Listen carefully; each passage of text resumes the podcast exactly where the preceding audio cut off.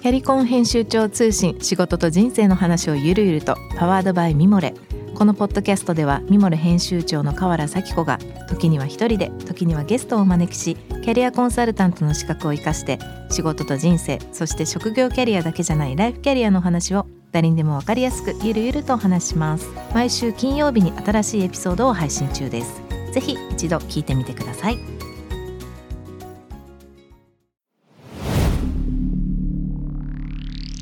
Spinner.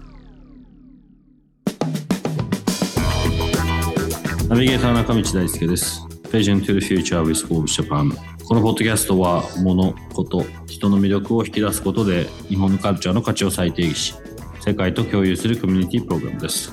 Forbes Japan Web とは記事として連動し、音声ではスピナーを通じて主要リスニングサービスにてお聞きいただけます。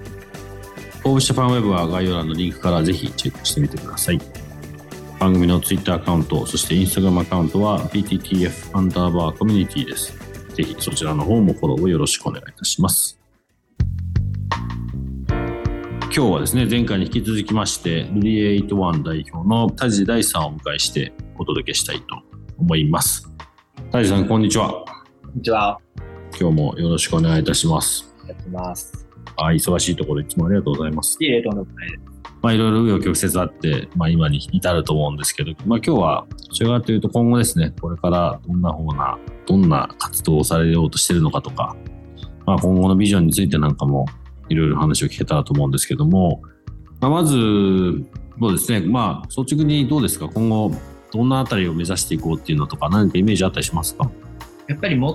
とブランドであったり、このアップサイクル、着物と帯をアップサイクルしていくっていうことに対して、まあ、国内で本当にもっと大きくこう知っていただきたいっていうところはすごく思いますし、まだまだね、あの、うん、ご存知でない方、ブランドをご存知でない方っていうのも多いと思うので、まあ、この活動っていうもの、商品を通して本当に知ってもらいたいなっていうふうには思いますし、ちょうどね、本当にコロナがようやく落うんち着いて、まあ、海外への渡航っていうのも、まあ、わりかしスムーズになってきたかなっていうふうには思うので、やはり最初立ち上げた1年目に、こういろいろと挫折を味わったり、悔しい思いをしたうん海外にもう一度チャレンジをしたいなっていうふうには、今思っているところですね。うんやっぱりまだ、なんていうんですかね、まずは日本でっていうようなところからはやっていこうっていう感じですか？そうですね。今本当に5年、6年目になって、えっと、まあ、その中でも変化があるなって感じるのが、うん日。本の若い世代の方々が結構ブランドを立ち上げた2018年よりもうん着物であったり帯であったりっていうこの伝統文化伝統っていうところにすごくこう興味を示してくれるなっていうふうに年々増えているなっていうのを感じるんですね。でそれはやっぱりインスタグラムのフォロワーの分析をすると。うん。若年層の方々が興味があって。そしてファッションにアップサイクルであったりサスティナブルっていうところを取り入れるっていう方も少なからず増えてきているっていうのを感じるので、この波とかこの感度っていうのはあのすごくキャッチしていきたいし、まあ、ブランドがそれをこう先陣を切ってやって届けていけるような風にしたいなと思うので、今そこはチャンスなのかなっていうふうに。思います。ただ、やっぱりファッションで言うと、二極化がすごいそれも進んでいるなと思って、うん。本当にサスティナブルであったり、アップサイクルっていう、こう、社会的な課題に目を向けた、えっ、と、ファッションであったり、購入動機っていうのが、まあ、増える一方で、安いというか、うん。すごくこう、消耗される消費、大量生産、大量消費みたいなものを、こう、好まれる方っていうのも、まあ、数多く取られるので、まあ、そこの感度の高さっていう部分のお客様に、こう、届けていく。そしてそれが次世代なので、まあ、そこをキャッチすることによって、着物帯も、より身近に感じてもらえるのかなっていうふうには思うので、そういうふうな部分では、国内ではもっとこう、広げていきたいなっていうふうには思っていますし、本当に海外はまだまだ勉強不足で実力もまだまだ少ないので、どういうふうな形で海を渡ることができるのかなっていうのは勉強しながら計画をしているっていうようなところです。うんまあ、結構やっぱコロナがいろんなことをプッシュしたんだと思いますけど、まあ、自分たちのことしか見れない時期がかなり長い時間あったので、まあ、おそらくそういうことがきっかけになってこう気づくことが増えたのかもしれないですよね。なんか内に目を向けるみたいなところはやっぱりコロナで、うんなんかすごくこうこの時間にあったなっていうふうに思いますよね自身のところでそれこそ僕コロナの時仕事で京都に行ったんですよ。エースホテルができる前ぐらいの時にちょうはどエースの仕事少しあったので。で、まあ誰もいない京都だったわけじゃないですか。ねお寺も本当に誰もいないし、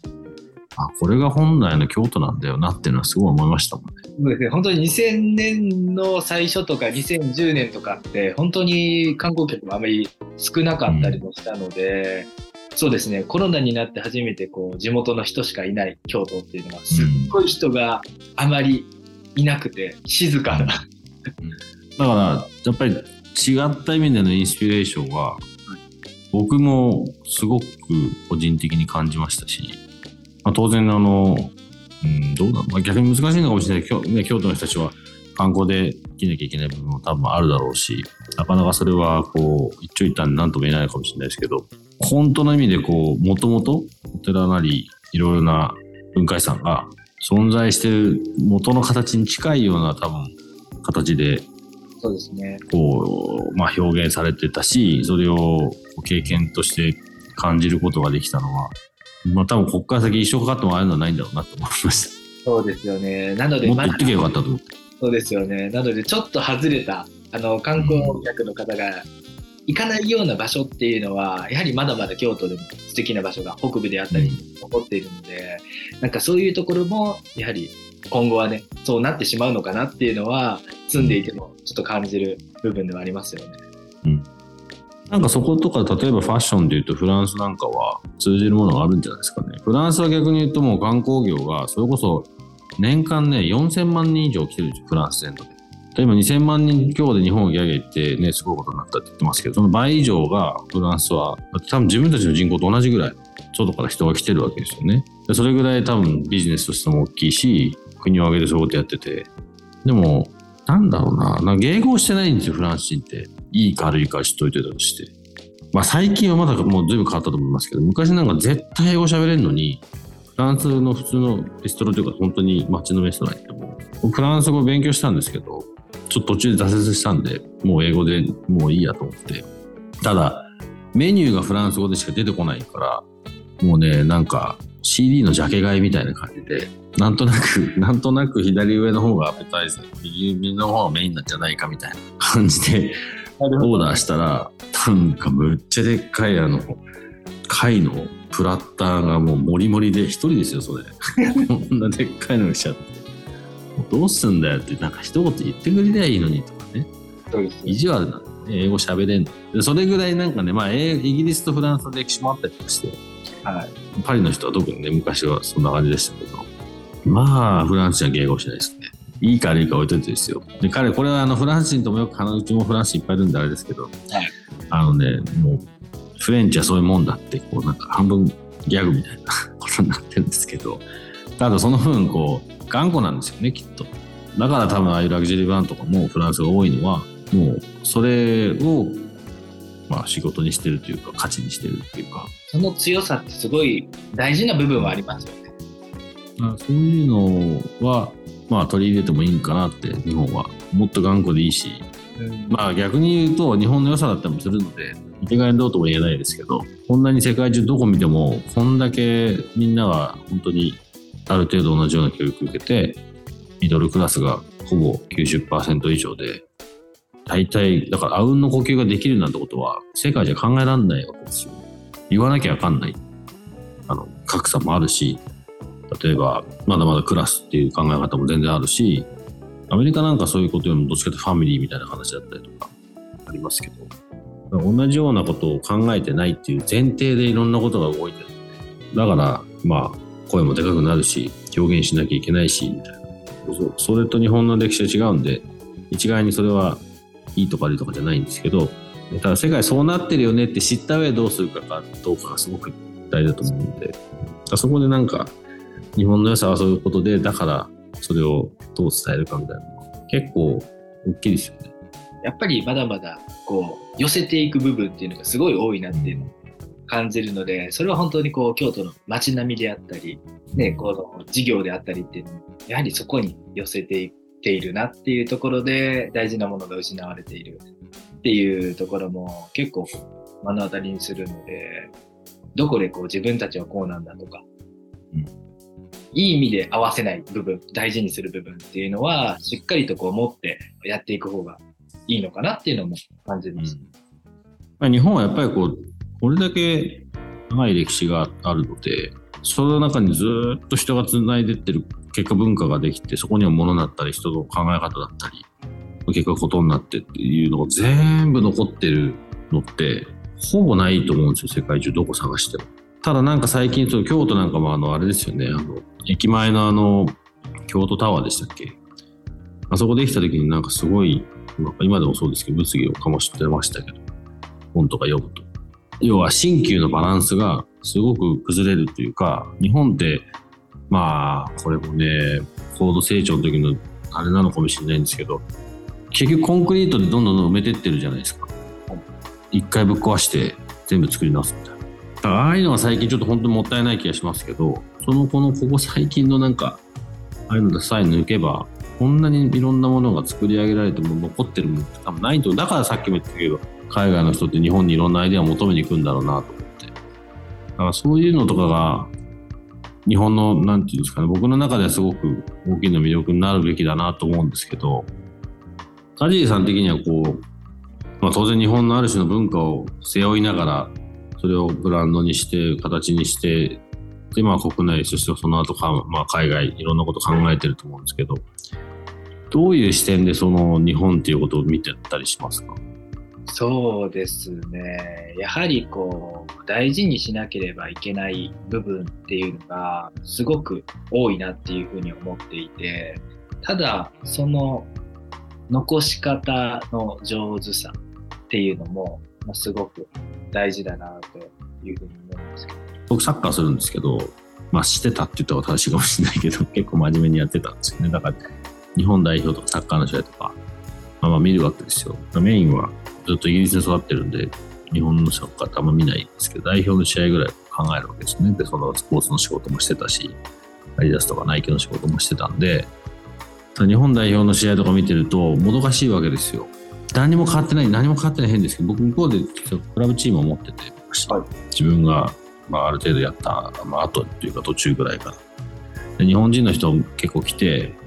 みんな真面目に日本でやってたけど、向こう行ってやるやれる場所がなくてあんまり。じゃあそういう人たち作ってやるんだいや、どうせやるんだったら真剣にやりたいから、じゃあ、一番向こうのクラブチームって本当に上はプレミアリーグから本当に下ローカルのサンデーリーグまで実際全部繋がってて、はいでロンドンの一番大きなアマチュアリーグに入ろうって言って4部から始めて最終的にそのロンドンで一番大きなそのリーグのプレミアリーグまで行って3冠取って終わるんですけどその時も結局日本から来る人ってみんな技術持ってるんですよね。サッカーだと。ボールを扱う技術は。それを簡単に言うと技術持ってるんですけど勝てないんですよ。シュート打たないから。でわかんない。あのサッカーとかあんまり興味なかったら全くわかんない話してるかもしれないけど。あ初めてしてる、してたんで、あ日本代表の試合今見てても思うのは綺麗にやろうとして最後崩そう崩そうとして結局シュート打たないから結局0-1とか2-0とかで負けるんですよ。何やってんだろうと思ってかだからそう勝ち方考えた方がいいってすっごい思うんですよね。まあこんなことをまあこの番組で言ったとして何もあればないと思うんですけど何でもそうですよね。なんか綺麗にやりすぎる失敗しちゃいけないとか。保守的っていう部分がやっぱり、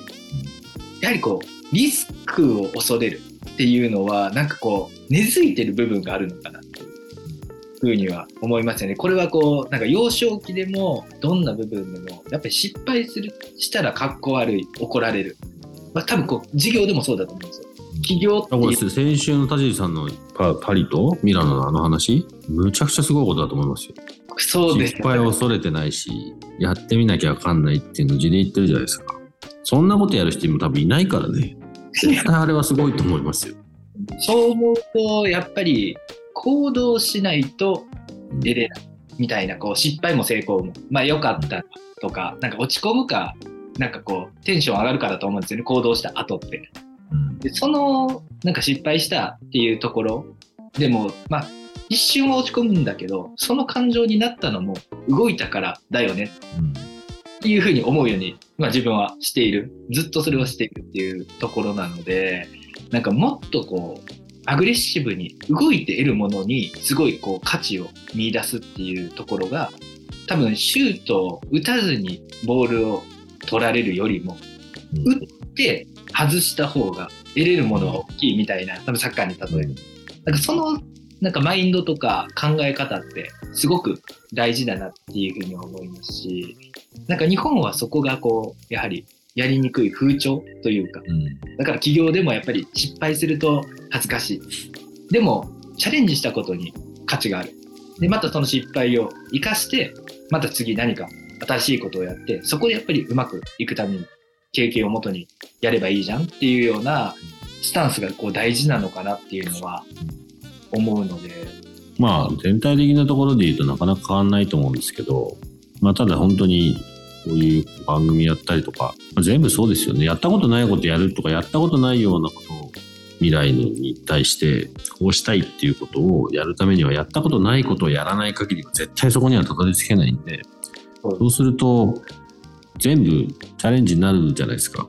全部リスクだし、そういうふうに見たら。でも逆に言うと全部これ見方変えたら全部オポチュニティじゃないみたいなうんことは、まあ、うちの会社でもよく言いますし、そのなんか第一歩踏み出すのは、すごい足りてないと思うので、なんかそういう意味でも、田尻さんの活動は個人的にはものすごい興味持ってますし、すっごい応援したいなと思います。ただなんかもうちょっと本当にもう計画的ではないので、まあ、今思ったらね、本当にもうちょっとこう賢くって言ったらダメなんですけど、あの、やればもうちょっとスムーズにいったこともあるのかなとは思いつつも、ただやっぱりその経験がどこかしらで生きていたり、恥ずかしさをなくしたりみたいな部分が結構あるので、今になれば本当にやってよかったなと思いますし、なんか年を取って年数を重ねても、なんかその気持ちは大事にしていきたいなっていうのはうんますよね。動きづらいとか、なんかこの年だからっていうのも結構日本人ってあったりするのかなと思って、30代になったらこうしなくちゃいけないよねみたいなうん。なんか流れが結構まだまだ残っているなっていうふうには思っていて、実際に自分がね、こうずっと日本にいると、やっぱりその雰囲気にこう染まっちゃうというか、うん。なんか足並みを揃えちゃう部分も、ビジネスの展開であっても、自分自身の人生であっても、ちょっとそれを思うので、やっぱりこの、もう少し世界を見て、あ、やっぱり世界ってこうなんだとか、こういう部分でこうしているんだっていうのは、なんか刺激をとか学びを取り入れないといけないなと思います。まあでも、それは世界中共通だと思いますけど、だんだんだんだん年を食うと、やれないっていうことよりも、なんだろうな、これやらない方がいいかもしれないなっていう、こう理性が働いてくるのは、多少なりともあるからね。まあ、無邪気な心っていうのが一番なんか純純粋で、なんか全てをこう吸収できるみたいな部分が大事だなと思いながら。まあ20代だからとか、まあ今20代ですか？今30代にちょうどなって、今30歳になったところですね。?10 代だからとか、そのあんま年は関係ないですよね。そうです。で、やらなきゃいけないことやらなきゃいけないし。そうなんですよ、思うんで、うん。でもいいっすね。これから、そういう意味じゃ、今からそれやってたら、ここから先いろんなことできますよね。そうですよね。はい。うん。僕は30歳の時は、なんか全然違うスタンスで、自分なりのなんかイメージはあったんだけど、はい。そうだな、もうちょっと、どうなんだろう。今自分の子供とかに、早いうちから自分で仕事しろって言うか言わないか迷ってるような感じで、うちの奥さんはどっちかっていうと、もういいじゃん、取ってってやったらみたいな感じなんですけど、僕なんかまだそこを、まあ本人がやりたければやれやれたらやればいいんじゃないかみたいな話なんだけど、なんかもうちょっとその規模感とか、なかなか一人だとできなかったりとかね、自分たちだと。規模感をちょっとイメージできてからでもいいんじゃないみたいなのがちょっとあって、まあこれもね、別に何が正しくて何が正解か分かんないし、一人でやって規模感作ったらそれはそれだし、あはい。れあれなんですけど。まあでもこの後、あれですよね、きっと大きくなっていくんですよね、きイメージとしては。大きくしたいな。とはところを思っていて、その大きくする方法みたいなものを、こう今勉強中で、なんかどういうぱり僕自身がこうすごいこう01特化みたいなうん。感じでそこからまあ01を1から5に10にしていく今フェーズなのかなっていうふうには思っているので、そのね1から5を自分でやるのかどんな形で本当にこう何かこう協力してもらう人であったりいろんな部分でなんかこう事業をスケールアップ大きくしていくっていう方法を今本当にちょうど手探りの状態で、はい、しているっていうこの可能性にまあ共感をしてくれたりあの方がおられるのであればすごいこうタッグを組んだり本当にね資金っていう部分でもまあ潤滑運営ができるような体制を取れればなっていうふうには今思っているところです。楽しみですね。難しいですよね。でも本当にね、こう一人からこう次ね、あの大きくあのしていくっていうところは勉強だなっていうふうには思います。うん。基本今一人ですか？そうですね。やっぱり一人の限界っていうのも感じながら、はい。仲間は絶対必要です。応援してますんで、何かあればいつでも言ってください。少し大きくできるように、はい、頑張ります。はい。じゃあ、ということで、2回にわたりお話を伺いました、えー、BA81 代表、梶井大地さん。本当にどうもありがとうございました。お忙しいところ。ありがとうございました。Spinner.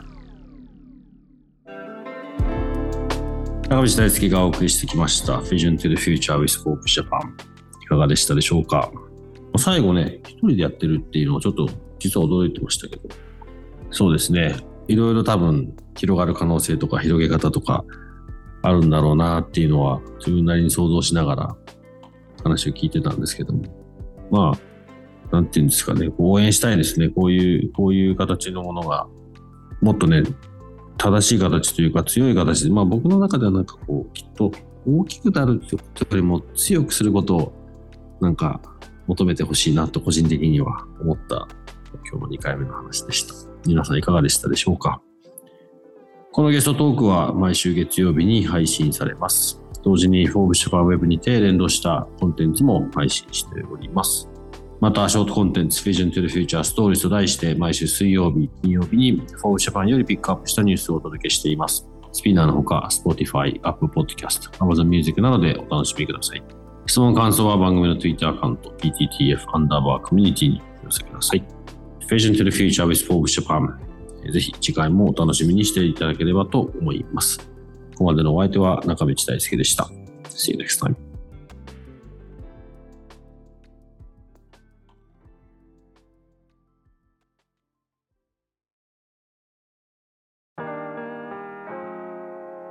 美容家の神崎めぐみと編集者の大森洋子でお届けする雑談ポッドキャスト「ウォンと私のお名前なんての?